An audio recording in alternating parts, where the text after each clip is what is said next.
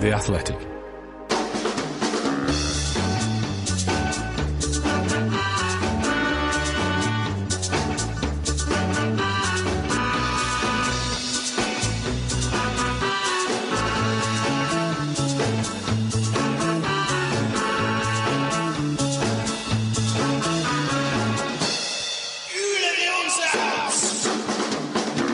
Hi there, this is From the Rookery End, a Watford F C podcast brought to you by The Athletic, and this is Adam Leventhal, the Watford correspondent for The Athletic, and alongside me this week is Mike and Dave, and we are going to get stuck in to a three-pronged agenda for you all this week. What needs to change after Liverpool as we head up to Goodison Park? We're going to be talking about the, the thorny issue of, of Ben Foster and YouTube, and we're also just going to be casting our minds forward to January and February, and not necessarily dealing with the transfer window, all that that is part of it, but we're going to be focusing on the Africa Cup of Nations. And within that, we are going to be going through some of your questions as well. Thank you very much for sending them in on social media, at Adam Leventhal on Twitter, also on the Athletic app as well. Thank you very much for uh, getting involved in that. And before we get stuck into everything, just a quick reminder for you, if you want to subscribe to The Athletic, uh, you can get a thirty-three percent uh, discount at the moment by going to theathletic.com forward slash Rookery End. Right, Dave, Mike, it is great to have you with us. And just so people know, we're not necessarily in the same room, but we can see each other's faces. And I've got a sort of a, a positive, smiley face. Dave's putting on a, a smiley face. And, and even Mike is is sort of feeling warmed just by seeing other Watford fans. And, and just, I can see a smile on your face as well, Mike. Let's start with you. It's been a tough week, but are we feeling a little bit more optimistic in any way that, that you know that we are going to be heading in the right direction in some way, shape or form? I feel sorry for you, Adam. I'm not sure how old you are, but you still don't know the difference between a smile and a grimace. Am I feeling positive? Look, I'm looking forward to another Watford match because as football supporters, ultimately that's all we've got, isn't it? Is the next game and the hope that comes with it. I'm going up to uh, going up to Everton because no one would buy my ticket or my train tickets off me after Saturday. Uh, and yeah, look, I'm so I'm looking forward to it. From a supporter's point of view, Saturday three p.m. is is what we all look forward to, isn't it? But I have to say, I'm finding it very, very hard to shake off the the film of dust, if you like, that sort of envelopes me after uh, after Saturday. I found I found it difficult. I found the two games before it difficult, and I found the backlash. The backlash is probably the wrong word, but the sort of collective sort of shoegazing, if you like, and, and the collective sort of upset since since Saturday, quite quite difficult to shake off. So on one hand, yeah, really looking forward to seeing Watford in action again. But yeah, it's been it just feels like it felt like a slog this week when when it's come to thinking about Watford. Yeah, imagine having to write about it. and uh, get the criticism coming the other way as well. It has been a pretty sort of full-on week, but I'm I'm sort of feeling like, no, come on, let's let's just let's just remember this is a game, and we are supposed to be in it to enjoy it. Yes, we live it. Yes, we do. Of course, we do, and it means a lot. But let's try, let's try and just rise above it and look at some of the positives ahead. Tristan R on the app, Dave, said this: after such a poor show, the Foster shenanigans, which I said we will go into, is there anything positive that we can hang our hat on? Are you feeling that there is anything that you saw within that Liverpool performance that we can kick on with, grasp onto, and head to Goodison Park with some positivity? I think if you want to cling to some green shoots of hope, which I know John did his very valiant best to try and do on Saturday in the immediate aftermath and got no, absolutely nothing back from Mike on that front. Put the result aside, because we were probably always going to lose that game. Hard as it is, put the performance sort of, you know, get over the fact that it was a desperate performance. And the positive could be the fact that Ranieri had that game to look at those players, to see them in action, under the spotlight, on T V, against one of the best teams in the league.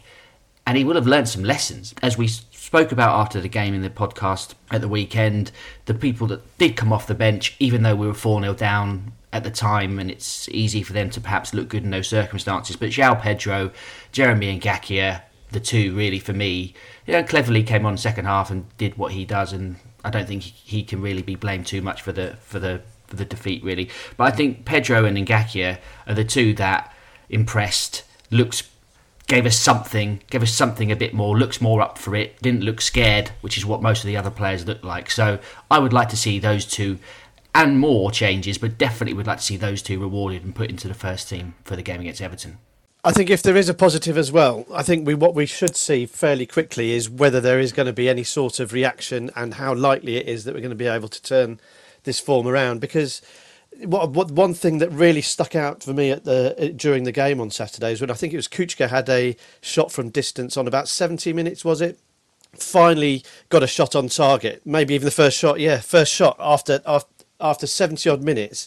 And the usually pretty placid, forgiving Vicarage Road crowd sort of erupted to a man, child and, and woman into um, sarcastic cheering and applause. And, you know, it was it was funny. Liverpool fans laughed and I think Klopp had a little giggle as well.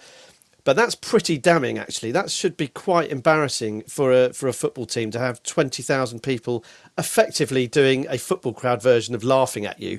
I think you said one of your colleagues at The Athletic, Dave, called it the, the one of the worst performances he's ever seen. You have to go along with it in terms of how timid, insipid and utterly hopeless it was. And hopefully those sort of ironic cheers will have been ringing in their ears as they as they trudged off. And you'd like to think that this week they've been working their tails off to try and come up with some sort of uh, reaction. So I think if there is any positive, it's that we'll see quite quickly on Saturday at Goodison how up for the fight these these boys are, because they should, if nothing else, be shamed into some sort of performance uh, up on uh, on Merseyside this weekend. As I put it in the um, in the piece that I did after the game, it, Watford were as ugly as you can get. It, there were no real redeeming factors.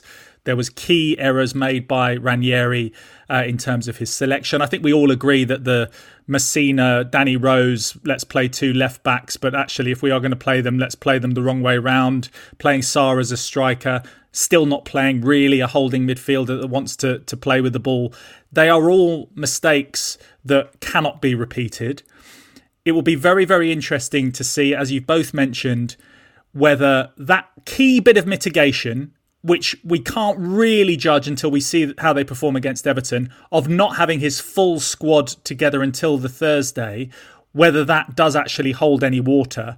Because if it doesn't, then it will come down to, hold on a minute, you've sent them out against Liverpool with a half-baked plan, which they haven't executed.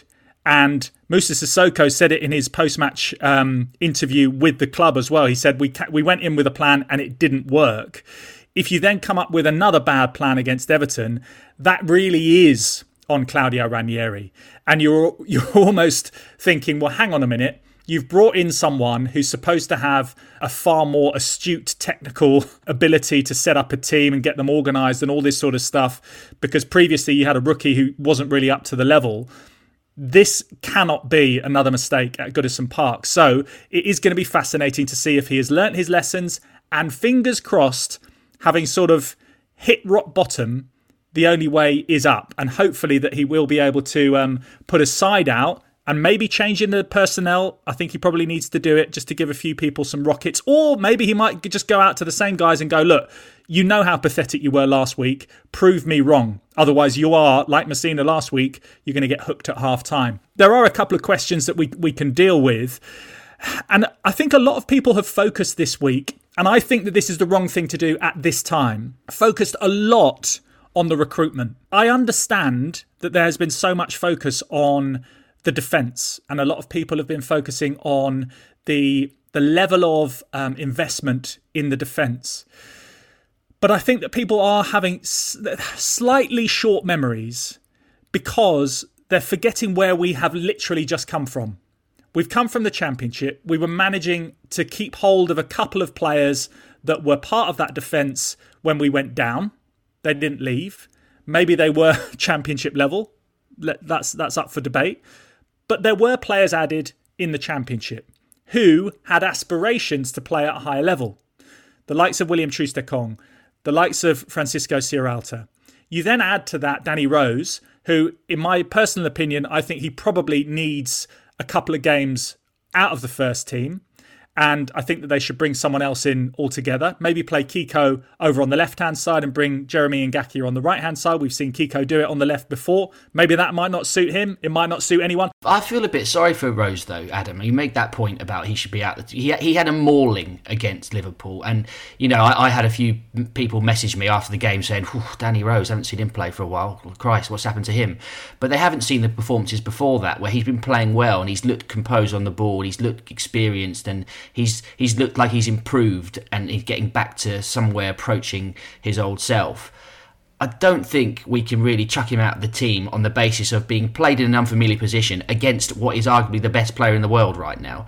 Um, I see, I sort of see where you're coming from, but Rose is is not the issue for me in the defence. The issue, again, it's not their fault. It's not the defenders' fault as such, but the issue is that we're still playing most of the defenders that got us relegated. And, and Adam, you talk about the, the opportunities or the options we have to, to mix it up. And quite frankly, none of them fill me with any sort of confidence or, or excitement. It really does feel like rearranging the deck chairs on a famous ship, really. And yes, I, I, I, I we take the point that they did bring in um, Troost-Ekong. Sierralta was a huge success in the in the Championship, and we were all, I think, well, I certainly was excited to see him in the in the Premier League. He looked like he was a Premier League operator, didn't he? Um, Danny Rose came in with with some experience, but the the reality is that we find ourselves desperately, desperately, desperately short. Um, whereas in midfield, we're still struggling in midfield and attack, but we have got plenty of options there, and it and it seems to be. And I think that, that what people would point to, Ad, is myself included, is that over the course of the of the Pozzo regime, if you want to call it that, defensive recruitments don't ever seem to have been very, very high on the list, and having sort of been assured that we learnt lessons from our untimely departure from the Premier League last time, striking it lucky and getting bouncing straight back under in in a, in a very difficult season, that we'd sort of learned from some of our previous mistakes. And you just look at that back five that took to the field against arguably the best team in, in England or Europe on, on Saturday, and it's like we just miles and miles and miles out of our depth with the with that defence. Jeremy Ngakia is has proved himself to be an able defender. He looks good. He looks competent. But for him to be the sort of the one saving grace, if you like, to come in alongside da- Danny Rose, who's as I, I, you're both right, he's he obviously struggling from from time to time, but I think he's been one one of Watford's better performers back there. For those two to be the ones that we're really hoping everything is going to turn everything around, I think is is quite telling and, and quite damning, really. Look, I, I completely understand, and I'm. It, it sounds as if I've t- I've taken a position where I'm I'm championing the, the the deep quality that we have in our defence. That is not what I'm doing. My my point is I don't necessarily think it's all on the the individuals, on the personnel. I think it's it's two pronged. The organisation of them as a unit, I think, is is hugely important. I also have faith that players can be improved if they have better organisation and they gain confidence from that. But also, I think that in general, the fact that it is all on the defenders, they're getting pummeled and pummeled and pummeled. It's all on them. Every mistake, every missed pass, everything's on them. That is more reflective for me of a team that is not functioning. They are not able to get the ball from the defence any further than the defence. If they fling it forward, it's coming straight back. If they pass it, there's no one there to pick it up. So the team needs to function far better, because it's always going to come back on the defenders. They're always yeah. going to be exploited. Yeah, yeah. So that's where it needs to change. You look at Kiko Femenia. Since he's come back from, from injury, he's looked like he just wants to... He doesn't want to be there. It, it, that's my opinion. He just He just hasn't looked like he's engaged. It was accentuated against Liverpool because he didn't have Ismaïla Sarr, and he was thinking, "What? The, I haven't even got. I haven't even got Sarr alongside me. What? The, what the hell am I doing here?" The Rose Messina thing was just a complete mess, and that set the tone for the afternoon. And I don't think William Troost-Ekong and Craig Cathcart could have really done any better in the circumstances in that situation, because also, every time a pass was was pinged out from, from Troost-Ekong or Craig Cathcart, it was coming straight back. None of the midfielders were on the half turn, were willing to take the ball forward, were actually willing to go, you know what, thanks for that pass, I know what I'm going to do with it. There was none of that. So it was always coming back on the defenders. So that's where I think people need to just maybe just take a little bit of a step back. I don't think this is all on the recruitment. They're not. It's not like you've got League One defenders in the team. You've got players that are playing international football, that they can be moulded and they can be improved. So I don't think, in terms of the defence, it needs to all be on the recruitment. And in terms of the, the general point about recruitment, we haven't had long enough to make a judgment on whether the recruitment this season has been good or bad.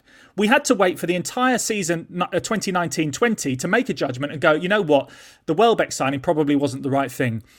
Craig Dawson wasn't the answer. We should have strengthened elsewhere. We make that assessment then. We can't make the assessment on the re- the recruitment here and now. We can't, because we haven't seen enough of the players in a, in a lineup that might work. I have this concern that you look out there on the pitch on, on Saturday, the week before that, the week before that, and you see eleven blokes. You see eleven vaguely talented footballers who have managed to get themselves into a Premier League football team. You do not see a team, that, and, and that's been the case really for vast swathes of the last two or three seasons at times, and that's I think that's where the, the the overall concern comes in. So I think on one hand, yeah, we're only eight games into a Premier League season. There's plenty of points to go for. There is talent in the squad. There absolutely is. But on the other shoulder is that is that nagging voice saying we've kind of been here before with a team that doesn't look up to it, and and ha- does it look like we're learning the learning the lessons? And people have rightly spoken about Scott's words. We spoke to him at the start of the summer, and he was very um, clear and very persuasive, as he always is, saying that this is, and I don't mean that in a negative way, by the way, but we, you know, we've learnt mistakes. We're going to look to build a young, hungry squad. And I understand supporters looking out over the Vicarage Road turf, over the Ellen Road turf, and wondering what happened to that plan. Maybe me being in your mere presence, Mike, is dragging me down a touch, and I'm and I'm and I'm starting to be a bit overly negative. But the the fact is, we've got a game against Everton in a few days. Few days time, we need to see a better performance. We need to see hopefully something different in terms of team selection and team shape. There is an opportunity, perhaps, for us to get some points at Everton, because they're not having the best time of it at the moment. They've got a lot of injuries. It was a shame for me to. to hear about Abdallah Doucouré's foot injuries, broken his foot. He was in the form of his life. Everton fans loving him, saying he's one of their best players, and now he's going to be out for a few months. It's good news in the short term for Watford, but you know, I'm fond of him as for what he did at Watford, and that's that's bad news for him. But Calvert-Lewin's not been playing recently. He's had injuries. Richarlison wasn't playing last week. He's had a niggle as well, I think. So we don't know whether those two will be fit enough to play, but if they're not, then that gives us a big chance. So, you know, we're going to Everton, who are not absolutely... who are not perhaps at the absolute best version of themselves at the moment. But, you know, this Rafa Benitez, his teams are never easy to beat. He always he, he's forged a career on having a plan about what to do about the opposition. Ranieri will have his work cut out for him. We can't burn too many more games. You can excuse a, a hammering against Liverpool because they're Liverpool. You can't... If we get the same performance that we had against Liverpool and we lose, it's, it becomes less of a... You know, it becomes harder to to sort of justify, doesn't it? Just on the Everton side of things and the team news and stuff like that, I got in touch with with Paddy Boyland, who we've had on the on the show before, just to sort of check in on the on the team news. And he said that Richarlison does have a chance. Dominic Calvert-Lewin will not be playing. Um, obviously, as we've we've spoken about, Abdallah Doucouré is, is a massive miss for them, and it opens up a question on on who replaces him and whether they can, you know, stick with the same setup due to the fact that he was covering so much ground for them. So it, it is a big issue for for Everton. Uh, Yerry Mina, who scored, I think he scored a couple of goals in, in a couple of minutes the last time we played um, from corners uh, at Vicarage Road in that really, really annoying game when we lost in the last minute. He potentially might be back, and uh, he hadn't been playing because he, he played it a couple of times for Colombia during the international break. So that might actually boost them in terms of their strengthening Uh, in central defensive positions. So it's going to be interesting to see what happens with Everton. We mustn't forget as well Nicholas Nkulu, who Watford have signed, and yes, he is another free agent, et cetera, et cetera. He might come into the mix. We don't know. We'll find out uh, about that later on today um, when we speak to uh, Claudio Ranieri. But I think just to finish this this point off, and and you know we we've We've dealt with a, a lot of the questions. Django asked a question of, uh, that we've we've dealt with. Steve Maguire about Sarr. Robert Nichols had asked, you know, how long do we give Claudio Ranieri? I think that's a little bit too soon to to be sort of saying, oh yeah, he's only got a couple more games. You know, basically, and this is how I finished the piece um, that I did after the game, that yes, and this touches on the point that Mike was making, we need to find some sort of identity, even if it is a short-term identity. We did it last season. Let's not forget, from Bristol City onwards, we found an identity, we found an, a unity. And Watford's way of doing things is short-term. I don't see that changing. I don't see us emulating the likes of of Brentford anytime soon, because it is a lot. It's all. It's a short-term operation, but they need to find some sort of identity in the short term, and hopefully that can maybe bear fruit at Goodison Park, or maybe in the games to come. We need momentum, don't we? Not even momentum. We need we need just a wall to stop yeah. first, and then we can get something something from that. Just yeah. something. Just we need something to start off with. A foundation stone. We can't get momentum if it's just all coming the other way all the time. We need a, we need a pair of jump leads. That's what we need to get them going in the first place. And then we need a yeah, new battery. Exactly. And then we need to fill the car up with petrol. Then we need exactly. momentum. Then we need to keep going. Yeah. And the beautiful thing is, what is giving me a little bit of, um, of positivity in a bizarre Mike Parkin side of ways, we've of course we've never ever won at Goodison in the league. I don't think we've won there at all actually in any, in any any competition. So. What would be more Watfordy than going uh, and against all odds, breaking the Premier League record and losing thirteen fourteen nil at Goodison on uh, No, we might win. We might win. We've never won there. So let's... Uh, records are meant to be broken, aren't they? Right. We've started off positively and we've sort of dragged ourselves right back down again. Let's, uh, let's deal with uh, some other topics. Looking for an assist with your credit card but can't get a hold of anyone? Luckily, with twenty-four seven U S-based live customer service from Discover, everyone has the option to talk to a real person anytime, day or night. Yep, you heard that right. You can talk to a real human in customer service at any time. Sounds like a real game changer if you ask us. Make the right call and get the service you deserve with Discover. Limitations apply. See terms at discover dot com slash credit card. This episode is brought to you by Michelob Ultra, the official beer sponsor of the N B A. Want to get closer to the game than ever before? Michelob Ultra Courtside is giving fans the chance to win exclusive N B A prizes and experiences like official gear, courtside seats to an N B A game, and more. Head over to Michelob Ultra dot com slash courtside to learn more. A Watford F C podcast brought to you by The Athletic. This is From the Rookery End. Okay, let's deal with the, the Ben Foster situation. I think that the Ben Foster situation has become a little bit of a storm in a teacup, perhaps, but it has got a lot of people talking, and I think it's important that we do deal with it. I wrote an article on Monday on The Athletic, which you can go and read, and you can comment on it, like many other people have commented on it. Some people have liked it. Some people really did not like it, and they really don't like me after that article, which which I want to de- I want to deal with in, in some in some form. Obviously, the, the the inspiration for the article was that there was an incident at Vicarage Road on Saturday, whereby one of Ben Foster's guests, a U S a U F C fighter who was a Liverpool fan, got kicked out of the ground, and he was pretty obnoxious as he um, responded to that, basically saying, you know, I love Ben Foster, but I hope you all go down.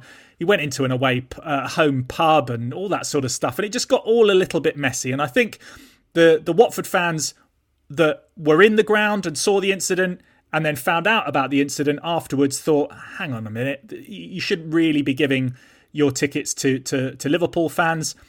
As I point out in the piece, that might just simply have been an oversight. And you sort of give give someone a little bit of credit there. And yes, people make mistakes. The reason it went on to the YouTube situation and the discussion, the broader discussion, and this is really important that I point this out, the broader discussion about what Ben Foster does with his YouTube channel whilst he is on Watford's time, and that is the most important thing. And I and I pointed it out in the piece. I don't necessarily think that everyone grabbed hold of that, that Watford fans have seen their goalkeeper do some great things on YouTube, some really interesting things, but also, is he more interested in what he does on YouTube than what he does on the field? Now, that is a question.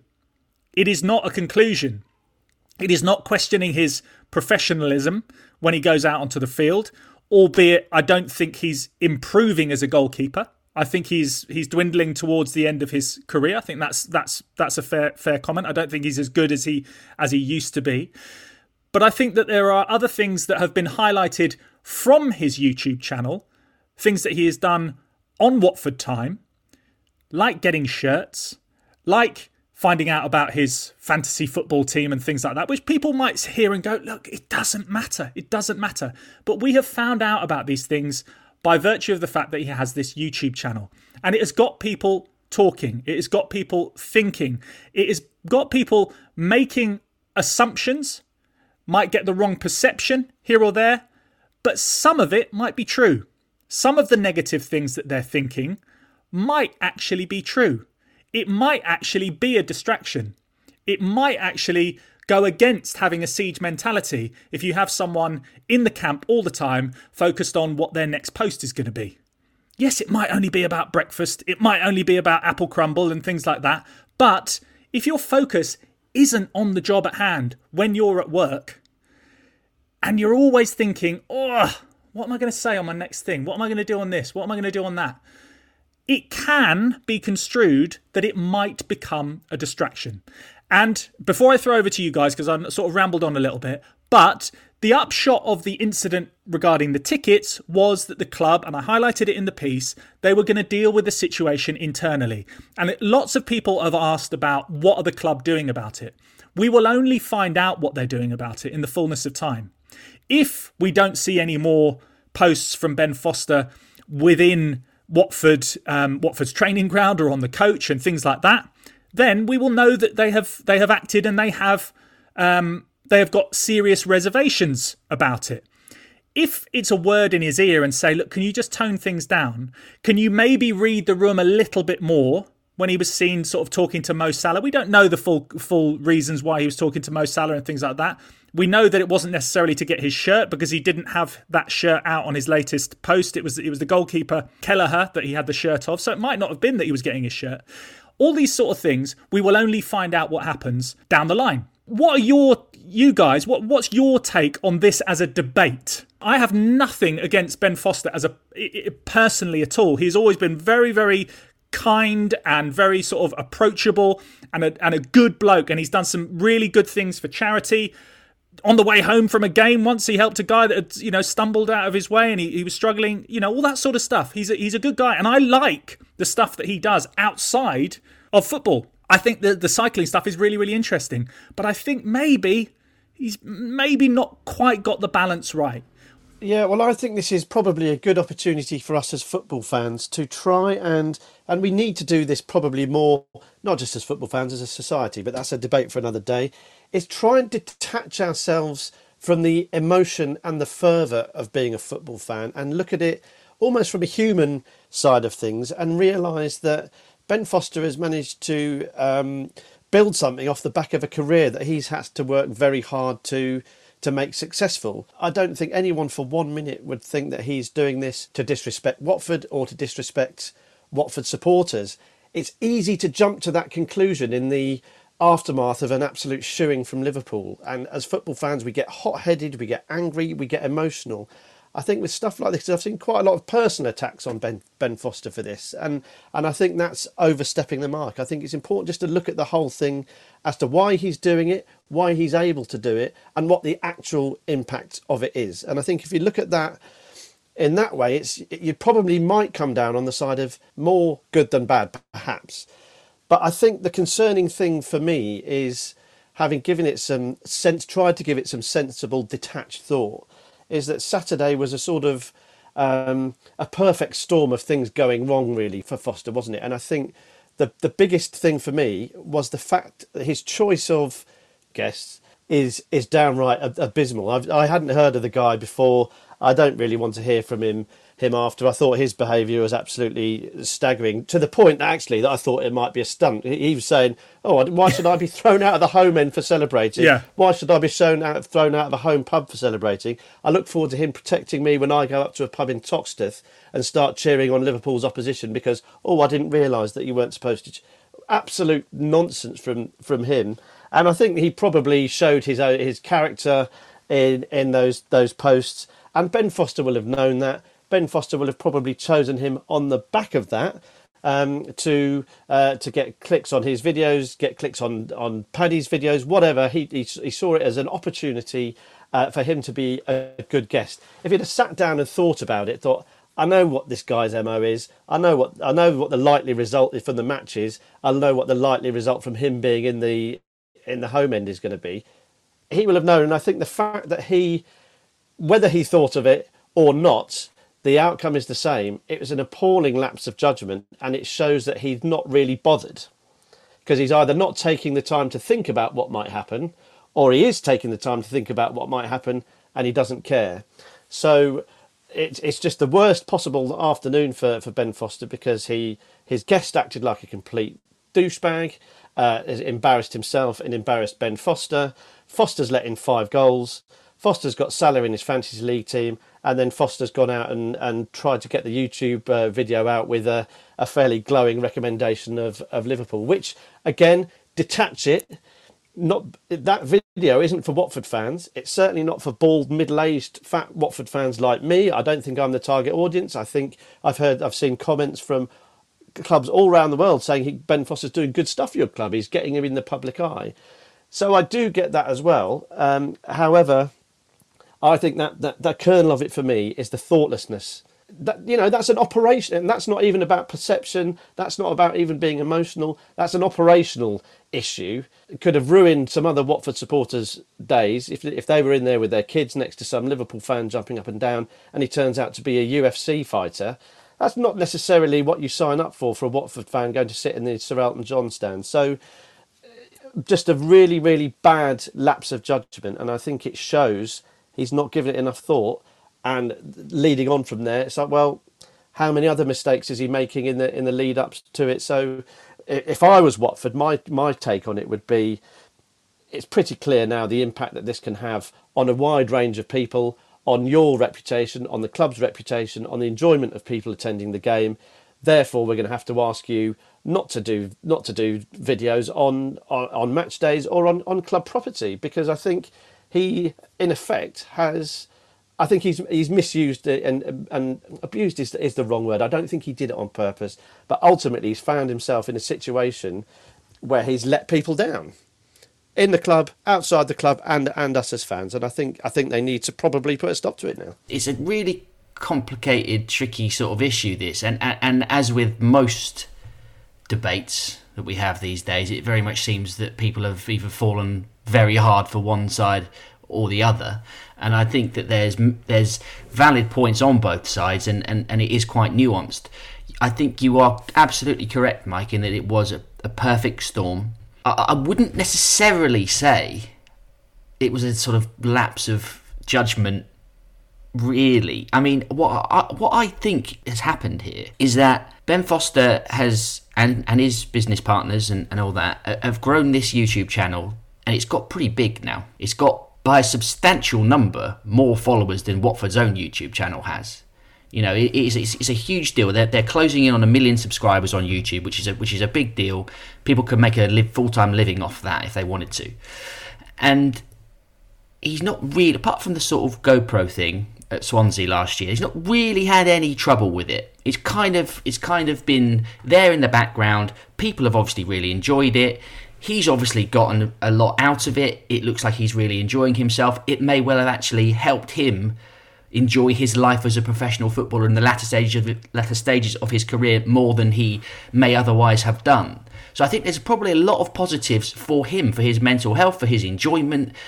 And it's probably got, you know, it may well at times, in the good times perhaps, have been a good thing for the other people around him in the dressing room as well, kind of giving them all something to focus on, bit of a laugh, get involved in something. Yeah, maybe after defeats, it's the last thing you want is a camera shoved in your face or whatever, fine. But perhaps something like this was always going to happen.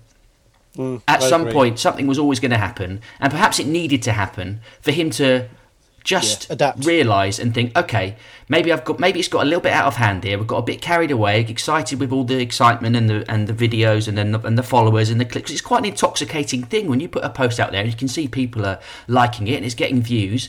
You know, despite the fact that he's a professional footballer that's played in front of, you know, huge crowds and in the, you know, for his whole career, he probably. probably be quite an adrenaline rush for him getting this attention.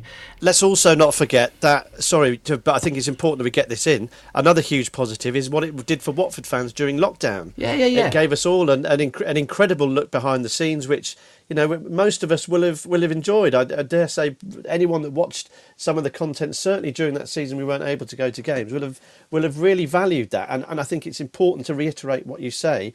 He's earned the right to do something that he enjoys, because he is an, effectively an elite sportsman who, and and that opens doors, and he's doing something that, that he that he enjoys, and I think that is to be absolutely applauded in this in this life. There is a lot of doom and gloom, there is a lot of misery, there's a lot of worry, there's a lot of upset and heartache. So to see someone evidently enjoy something and to make a success of it, I think is is terrific, and, and and you're absolutely right to say that. And I think we have to say that Watford fans over the la- over the couple of years will have enjoyed it in different ways. Um, I think you're right in as much as you say this was bound to happen, and I think the disappointing thing is that he hasn't recognised that as the thing has grown and grown, to and and adjusted and adapted slightly. He's been told he can't have the the camera in the goal by by the Premier League, so he's pivoted to to change the the the, the nature of the videos, which is having guests.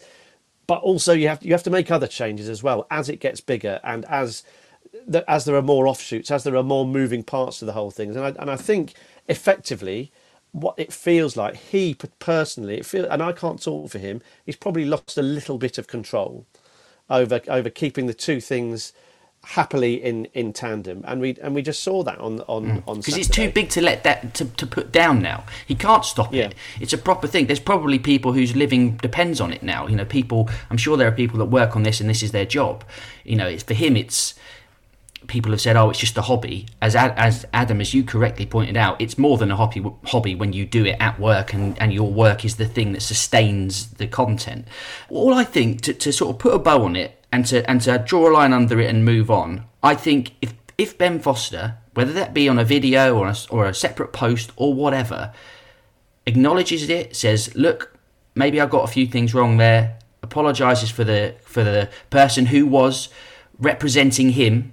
Doesn't it, it's not Ben Foster's fault that Paddy the Baddie behaved true to type in the in the in the stand, but nevertheless he is there as a representative of Ben Foster, so you should take responsibility for his actions and say, look, maybe I got it wrong, maybe I need to just tone it down a little bit or whatever. Just hold your hands up, own it, say I've learned some lessons, but we're still going to carry on with the channel. People enjoy it, I enjoy it, we're going to just watch what we do in the future, that'll be fine. I I, I don't think there needs to be a drastic, oh, you can't do this anymore. I don't think it generally, you know, you can see how annoyed he is when he makes mistakes on the pitch.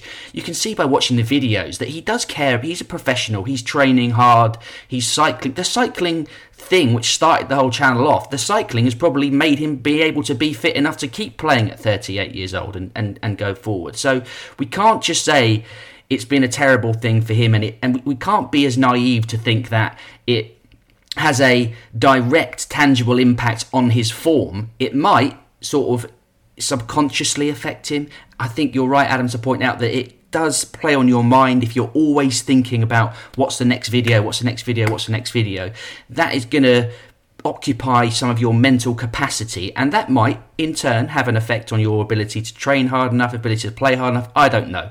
Only Ben Foster can answer that question. His teammates might have a view on it as well. Maybe they'll be annoyed. Maybe some people love it, popping onto the video from time to time. Maybe some people are going, oh, wish he'd put that bloody camera down. Maybe. All of these things we would like to know more about, but we don't really know unless we're inside their dressing room. But I just think, ultimately, if we didn't get beat five nil by Liverpool, if we'd won that game and Paddy had still been thrown out and he'd still gone up to Salah at the end of the game, we would not be having this conversation right now. He would not have been battered in the way he has been on social media. You lose five nil to Liverpool and something bad goes wrong. The two things co- you know, overlap. People all of a sudden just go mad and, and look for something to channel their anger into.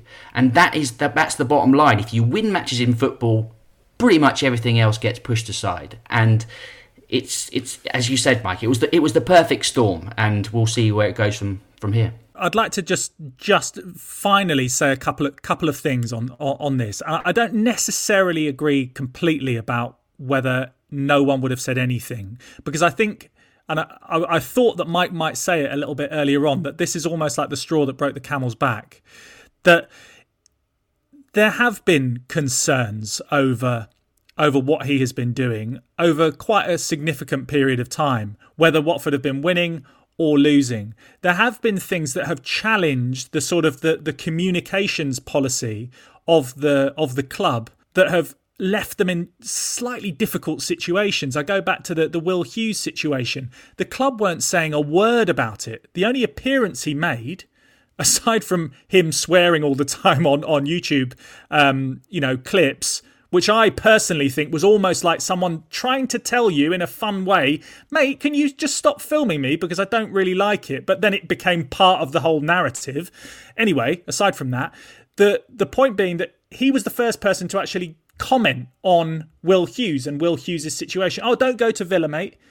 That's difficult for the club's communications team to actually go, we're not talking about that. Can you not talk about that, please? Because we are trying, rightly or wrongly, we're not dealing with that like that right now. Also, the situation with, with Daniel Backman.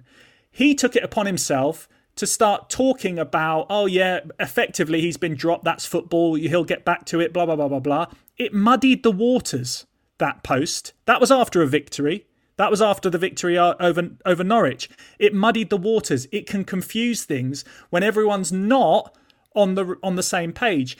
And the, the responsibility of the players, when you are given that freedom, is to be responsible and to double check. And I'm sure there will have been occasions where, you know, communication staff here and there, or, or the hierarchy or whatever would have said, please don't put that bit in, or don't talk about that in this thing.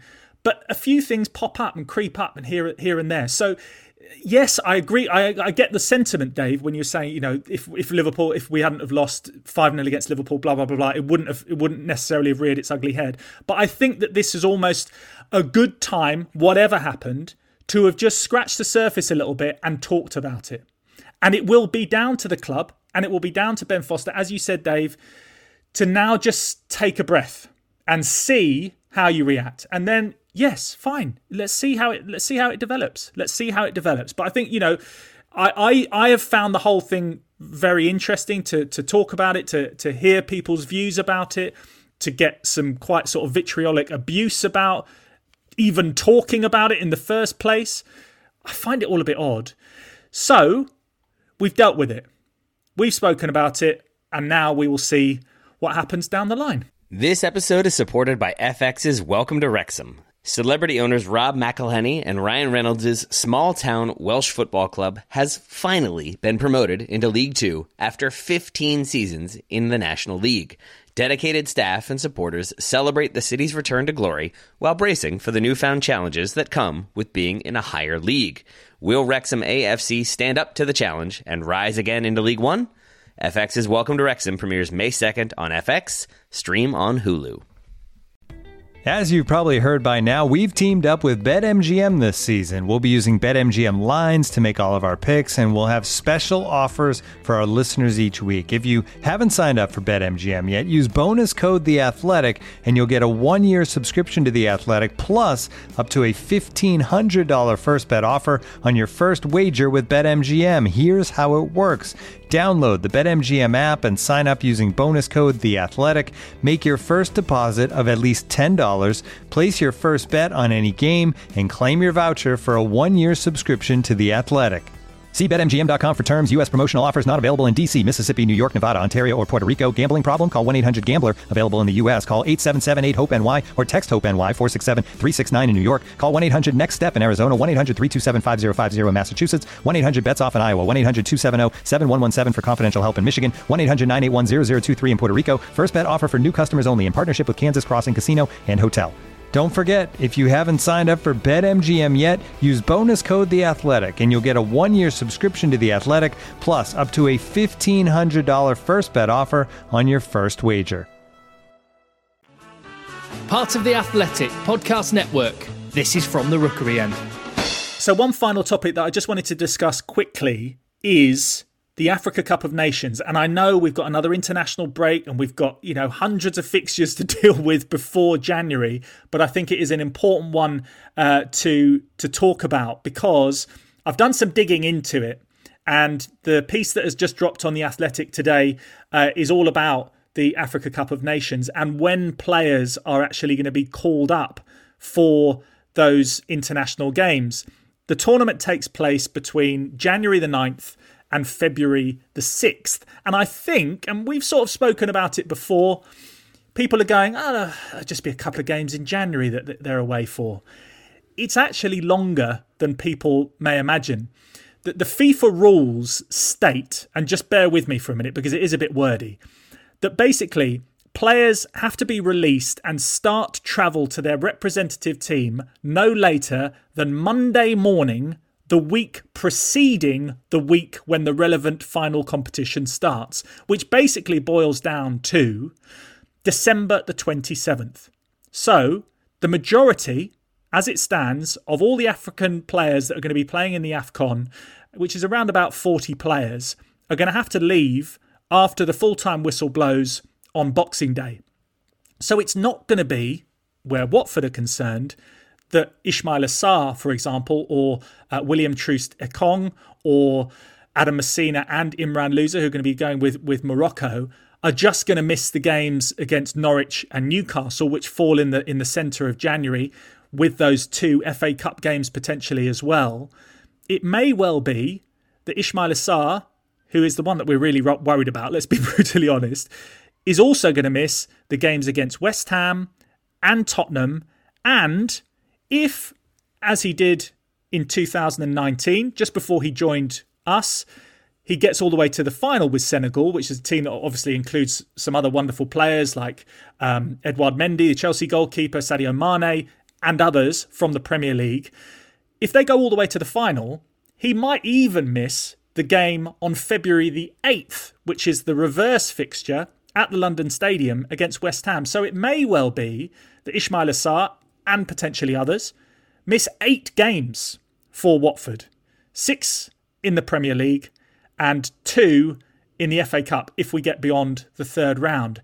And I suppose it just sort of opens up... It's a disaster. There's no way other, other way of putting it. That would be catastrophic to Watford's seasons.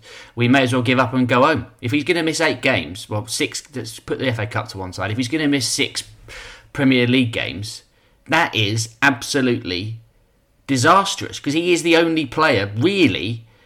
Uh, he's, he's, the, he's the only, uh, I'll put it this way. He's not the only player that can win games for us, but he is certainly the only player that, op- that oppositions go into games fearing. And if we don't have him, it's a big, big blow. You know, two you can manage. Six is a that's that's that's you know that is a much bigger problem, isn't it? It does, however, mean that he's probably unlikely to leave in the January transfer window, which I, I have to say, as I was watching him sort of uh, limp around on, on Saturday, whether his whether his mind actually might be speeding towards that that Vicarage Road exit sooner than than we might have anticipated. I think we all recognise he's going to leave in the summer, but I, would, I did wonder if he was going to perhaps start spoiling for move in January.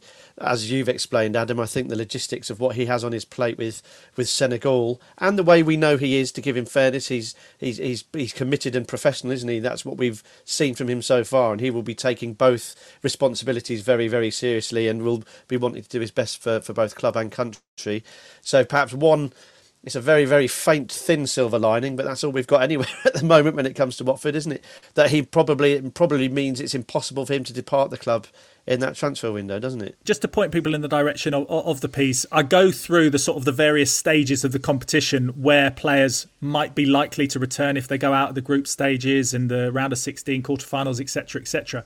And there is a caveat in the FIFA rules, which basically says that clubs and associations concerned may agree a longer period of release or, and this is the key bit, different arrangements. So there is a chance that a bit of a push and pull in terms of, you know, politics and diplomacy between the clubs and the nations and the and C A F, the, the Confederation of African Football, might actually come to to maybe a, a chance that the, the players in the Premier League, because they're the only only players that are playing, by the way. All the other European leagues have sensibly a winter break, but we pile on more games.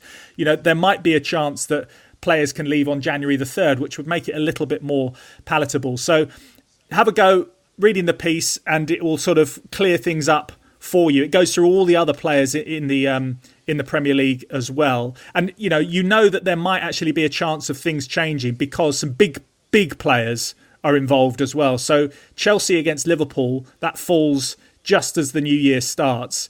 And you can bet that Liverpool are going to want Mo Salah and Sadio Mane to Sadio Mane to be playing in that game. And Chelsea, obviously, Edouard Mendy as well in goal, who's been brilliant. They will be pushing hard as well. So it might be that maybe Watford's sort of push might not do it, but maybe some of the other clubs might actually do it as well. And there might be a little bit of a better situation. But you can go ahead and read it on The Athletic and uh, much, much more. There's also a piece that's uh, dropping later on this week about Watford uh, and all the other teams in the Premier League and how they approach corner kicks. Doesn't make for good reading, ladies and gentlemen. Um, but do dig that one out ahead of uh, heading to uh, Goodison Park. Well, they have actually got the lowest amount of corners in the Premier League, uh, which is, uh, yeah, but even when they get them, they don't really do much with them. It's not the, it's not the only metric table we're the bottom of either. No, I know, I know. Still nutmeg champs, though. Yeah, nutmeg champs, exactly. Um, look, the only way is up, ladies and gentlemen. Dave, I really appreciate your time today. Thank you. Mike, same to you as well. I've absolutely just been bathing in your negativity this uh, this evening, lads. It's been absolutely wonderful to see you slowly just inching towards the dark side. It's uh, I'll save my Star Wars references for, for next time when it's when it's complete. But oh, it's, it's been so magical just to feel the, the optimism just sucking out of you. It's uh, it's tremendous. See you at Goodison Park, eh? Yeah, can't wait, can't wait. Quick reminder, if you want to subscribe to The Athletic, moving on, uh, do go to theathletic.com forward slash rookery end and you can get thirty-three percent off your new subscription and it would be great to have you on board. Ladies and gents, enjoy the weekend. Fingers crossed for a better performance and there will, of course, be a reaction podcast afterwards. Mike is at Goodison Park and everyone will be back to uh, just pull it apart and maybe, maybe, maybe there might be some positive news off the back of that game on Saturday. Take care, everyone. All the best.